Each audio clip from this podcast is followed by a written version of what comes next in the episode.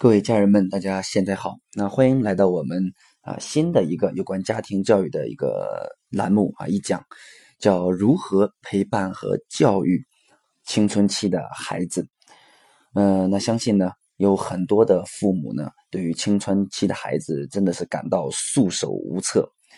呃，因为我这个职业工作的原因呢，呃，不仅要去很多的呃中学、初中、高中，要去给他们去呃做。这个父母的课堂、家庭教育的呃讲座，要给每个月至少要辅导三到五名的初中生或者高中生啊，比如说沉迷网络游戏呀，比如说这个厌学呀、辍学呀等等的呃有关青春期的一些呃发生的一些问题。那么因为啊这这几年走过来，那青春期的问题真的是越来越多。所以呢，我们开了这一讲来简单的分享一下，就是到底青春期的孩子真的是啊，让我们父母束手无策吗？到底是孩子的问题，还是我们父母作为父母你没有去了解青春期的孩子在他的生理上、心理上的成长和变化所带给他很多的问题和困惑？我们啊。没有去了解啊，不懂得如何去陪伴和驾驭他们。嗯，那我们呃这一节呢，我们先讲一个呃青春期孩子关于他这个呃顶嘴，对吧？叛逆，然后跟他讲话听不进去啊，特别是嫌你烦、嫌你唠叨的一个话题。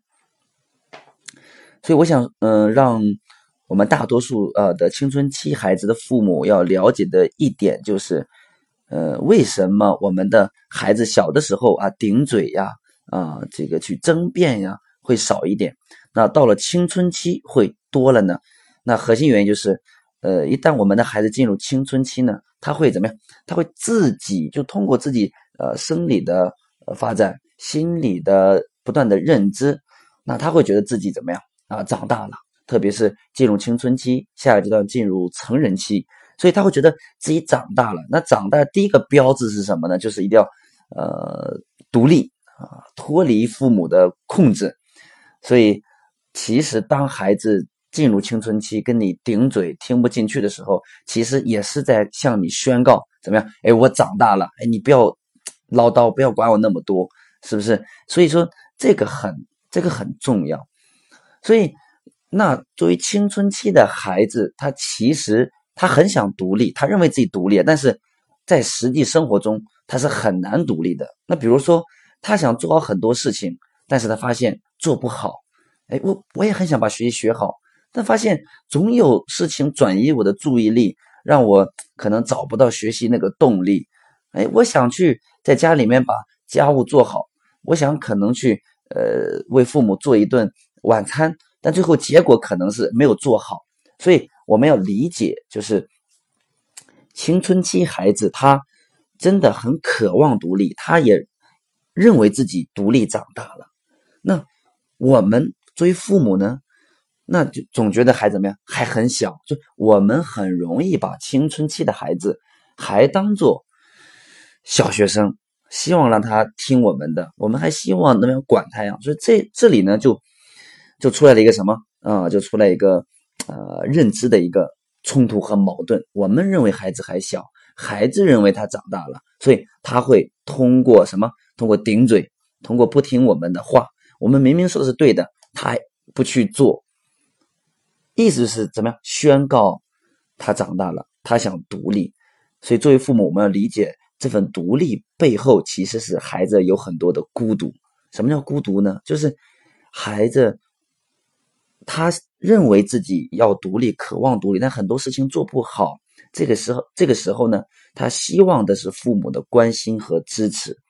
那这个关心和支持一定是建立在你认为孩子长大了，很多事情愿意对孩子有一定的信任和少一点的去管控控制那种关心。哎，那孩子，你你你有没有爸爸妈妈需要？啊，帮助你的地方，哎，孩子，你长大了，这个事情妈妈相信你能做好啊，那你自己决定吧，对不对？一定要建立在这样的基础上，那孩子才愿意跟你去啊聊天，才愿意去沟通，因为他能感受到你在支持他的成长和独立。但相反过来，我们大多数的父母到了孩子进入青春期的时候，我记得，呃，我在今年五月份的有两天的父母训练课程里面啊，有一位妈妈大老远从山西跑到呃河北石家庄，然后过来就找我，说曹老师，那个。孩子上了初一的下半学期，发现他性格大变，就是小的时候吧，就是我说什么他都听，给他安排什么他都去做什么。那现在总是，哎呀，总是觉得这个性格性格很大的变化之后呢，啊，学习的兴趣降低了啊，小学学那么好，所以这就告诉我们就是什么呀？就是我们大多父母进入初中之后，那还步入青春期之后，你还是把他当小孩子一样。啊，去跟他生活、学习各方面，呃，那么唠叨啊，或者是孩子一做的不好，你就要指责呀。你要知道，孩子很多情况看似没有做好，但是他行为的动机是很好的。比如说，他他觉得我要长大了，我我我要把这事情做好，哎，动机是很好的，只不过结果可能看起来还不够好而已。所以，当你去经常跟青春期的孩子，呃，不管你说话内容是否对与错啊。你依然会混合着那种把孩子当小孩子来看呀，指责呀，呃，包办呀，唠叨啊，呃，抱怨呀，你还混合着这些东西，你去教育孩子的话，那这些东西混合之后，对于孩子来讲，它不是营养，是什么？是毒素啊，是激发矛盾的导火线。所以，跟青春期的孩子，你要。你要想让他做什么，是很难很快达成这个呃统一的，就是，嗯，你你与青春期孩子谈判妥协不会很快去达成，父母和孩子都需要发展出耐心，保持对话和爱，让青春期能够运作。所以在这个巨变的时期啊，就每个人对另一个人来说，都会变成是一个全新的。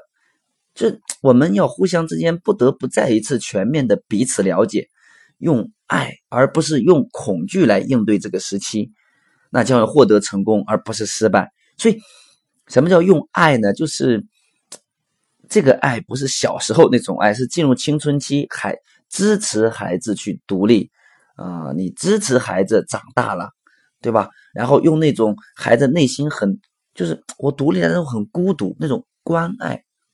啊，而不是很多父母很恐惧孩子青春期会发生那么那么多的问题，对不对？所以你和青春期的孩子啊沟通啊，你要明白一个问题，明白一个法则，就是特别是现在的孩子已经开始是不听你的话呀，甚至影响学习，影响你们的呃亲子关系呀，那你一定有个法则，就是如果孩子做的事情啊，他只要啊，他只要。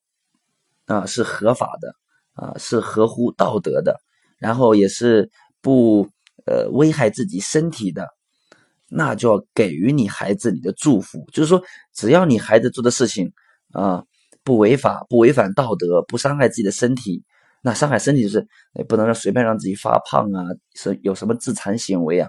只要不做这些事情，那你对青春期孩子当下的一些缺点，就是做的不是很好的事情。做的不好的事情，你要尽量的视而不见，而要对什么对孩子做的好的地方啊，你要给予及时及时的去赞扬和肯定，还有鼓励。那这样呢，就能很好的帮助青春期孩子的啊成长。